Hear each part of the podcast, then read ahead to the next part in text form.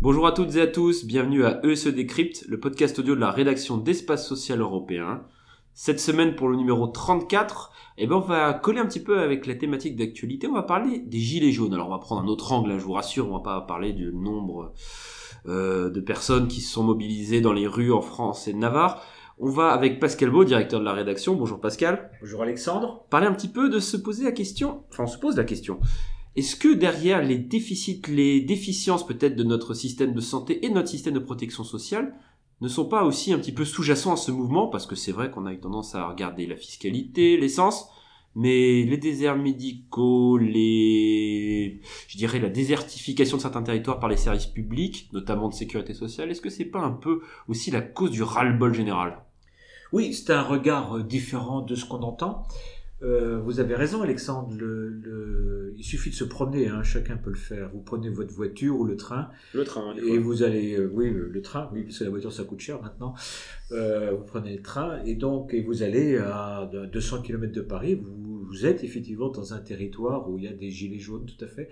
C'est, l'effet cumulatif. Hein, c'est pas nouveau, mais ça prend de l'ampleur et on le découvre maintenant un peu plus. C'est désert médical, il n'y a plus de médecins. Euh, désert, vous l'avez dit, euh, désert service public, euh, il n'y a plus de bureau de poste, euh, il n'y a plus d'agence de sécurité sociale. on dit aux gens, mais allez sur Internet, mais tout le monde n'a pas Internet. Et puis la 4G fonctionne pas partout, Alexandre, la fracture numérique, ça existe aussi, hein, et pas, pas simplement dans les territoires très très éloignés. Euh, puis vous avez euh, des gens qui euh, vous écoutez Jacques Toubon, le défenseur des droits, qui dit tout le monde ne maîtrise pas le, digital. Donc vous accumulez tout ça, vous rajoutez à ça le désert économique, hein, ces petits, ces petites entreprises, ces TPE qui faisaient fonctionner un village ici et là. Euh, ça marche plus. dans ces dans ces déserts économiques, vous avez par exemple des bas salaires, les ce qu'on appelle les trappes à, à pauvreté, les trappes à bas salaire. Tout ça, voilà, ça pèse. Je propose de recadrer un petit peu sur la partie santé. Si on fait un petit zoom, un petit focus. Euh, on va parler des airs médicaux. Il y a plusieurs plans qui sont succédés depuis une dizaine d'années. Euh, il y en avait encore un récemment euh, présenté euh, par Anis Buzyn, notamment porté par la DGOS sur l'égalité d'accès aux soins sur l'ensemble du territoire. On entend le plan Ma Santé 2022 qui incorpore un bon nombre d'annonces, notamment pour la couverture territoriale et le maillage territorial par des professionnels de santé. On les précédents plans ont échoué, on peut le dire concrètement, parce que vous parliez de, la Bretagne, je crois. Euh, oui, tout à fait. On dans un autre épisode tout à l'heure, oui. On a parlé du Loiret dans un épisode précédent. Euh, J'étais la Picardie, ailleurs, dans le sud de la France et, également aussi. Comment fait-on alors pour faire ça? Alors, le numerus clausus, c'est le bonheur assuré. On fait euh, des millions de médecins partout et euh, qu'est-ce qui se passe alors? de, Bon, c'est pas des millions. Bon, des centaines de milliers alors. Au non, moins, sur plusieurs années cumulées. Non, quand même pas. Non, c'est c'est euh, comment dire. Je répète, c'est l'effet cumulatif. Et puis c'est surtout euh, l'échec des politiques publiques. Je crois qu'il faut avoir l'honnêteté de dire, c'est-à-dire que la dégradation, hein, c'est ce qu'on se disait avant de prendre l'antenne, c'est la dégradation de la situation est plus rapide que les mesures compensatoires.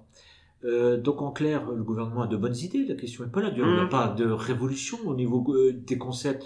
Il y a simplement le fait que tout ça est, conçu à Paris avec des procédures très lourdes, très lentes, très compliquées, et que euh, les acteurs publics locaux ne sont que des émanations, des délégations des ministères et non pas des véritables autorités administratives locales. Autrement dit, qu'elles ont peu de prise sur, des réalités. C'est toute une conception euh, de la chose publique euh, qu'il faut revoir. Et je fais partie de ceux qui sont un peu déçus par le gouvernement et le président parce qu'il nous avait parlé de révolution. Mais la révolution ne se fait pas. La révolution est peut-être dans, dans les têtes ministérielles, mais n'est pas dans la réalité du terrain. Et donc c'est toute une conception à revoir euh, des politiques sociales, c'est-à-dire au lieu de, de penser la rationalisation extrême à travers le numérique, il faut peut-être penser d'abord à qui, à qui ça profite. Alors nous, nous autres Parisiens, on n'a pas de problème avec tout cela. Mais Madame Michu, sur le terrain, si, elle a un énorme problème. Elle n'a pas de bon ordinateur, elle n'a pas, elle n'a pas la 4G, elle n'a pas de médecin traitant. On lui a dit euh, mais ça viendra, mais ça vient pas. Elle a plus de maison de service public, elle a pas d'interlocuteur, son fils n'a plus d'emploi, il faut aller à la ville, c'est 50 km aller au retour ou les deux. Et euh, voilà, vous avez donc un phénomène encore une fois très cumulatif et je, je crois qu'il faut reconnaître que la conception française unicitaire, en silo, centralisé, euh, euh, autoritaire euh, des politiques publiques, ça ne marche plus. Parce Et donc c'est 20% de la population qui décroche. Donc en fait, clairement, il y a une France à plusieurs vitesses. Oui, ça c'est clair. Ça c'est très clair. Ce oui. que disait un ancien Premier ministre, la France d'en haut, la France d'en bas, mais oui.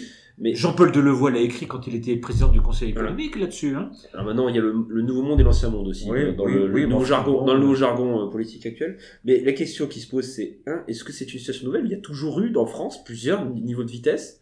Et, surtout, est-ce qu'il y a une possibilité Est-ce que c'est réalistique, enfin réaliste dans notre euh, dans notre pays, avec le pays des 36 000 villages, hein, de villes et villages, de pouvoir uniformiser une réponse? Non, non, non, non, mais euh, ça a toujours existé, sauf que tout le monde pouvait monter dans le train. Il y avait un train qui s'arrêtait, il y avait peut-être des premières classes, des secondes classes ou des troisièmes classes, et même euh, nos, nos compatriotes dans les villages, ils montaient dans, dans le train, ils étaient peut-être en troisième classe, mais le train il avançait. Aujourd'hui, il n'y a plus qu'une première classe ou une deuxième classe, et euh, beaucoup de Français ne montent plus dans la troisième classe. Et, en plus, j'allais même dire, il n'y a même plus de stations, les, gares, les trains ne s'arrêtent plus dans les gares. Voilà, c'est ça la réalité. Hein. et il se trouve que le week-end dernier, moi je l'ai vécu très concrètement, euh, gilet jaune ou pas gilet jaune, je m'en fous, hein, mais je l'ai vécu. Vous discutez avec des gens, euh, des gens sympathiques, qui sont pas des, sont pas des excités, ni d'extrême droite ni d'extrême gauche, et ces gens-là, euh, eh ben, ils sont, ils ont l'impression, et ils le disent, ils sont complètement oubliés, négligés. Et euh, voilà, euh, il s'adresse à, il s'adresse à personne et les maires sont complètement paumés. Voilà, ça fait, bah, ça fait 5 à 10 millions de gens. Ce sont ceux en partie qu'on voit. Je parle pas des, de ceux qui cherchent à rendre la, la situation extrême. Hein. Voilà, je parle des vrais gens, comme on dit. Mm. Voilà. Et ces gens-là, bah, les politiques publiques les oublient complètement. Et donc il faut reprendre ça à zéro. Donc les solutions, mais il a, par exemple la fracture numérique, c'est c'est inacceptable. On peut pas faire un, un, tas de fric comme un pognon de dingue, comme dirait le président, euh, avec les trois ou quatre opérateurs, euh, je dirais, de téléphonie française, sans résoudre, leur donner six mois pour résoudre ou un an pas plus. Résoudre la fracture numérique, elle existe. On peut pas parler de numérique, de société numérique s'il y a une fracture numérique. On peut pas accepter qu'on mette 5 ans, 10 ans à résoudre les déserts médicaux. C'est inacceptable. Ça, ça n'est pas tolérable.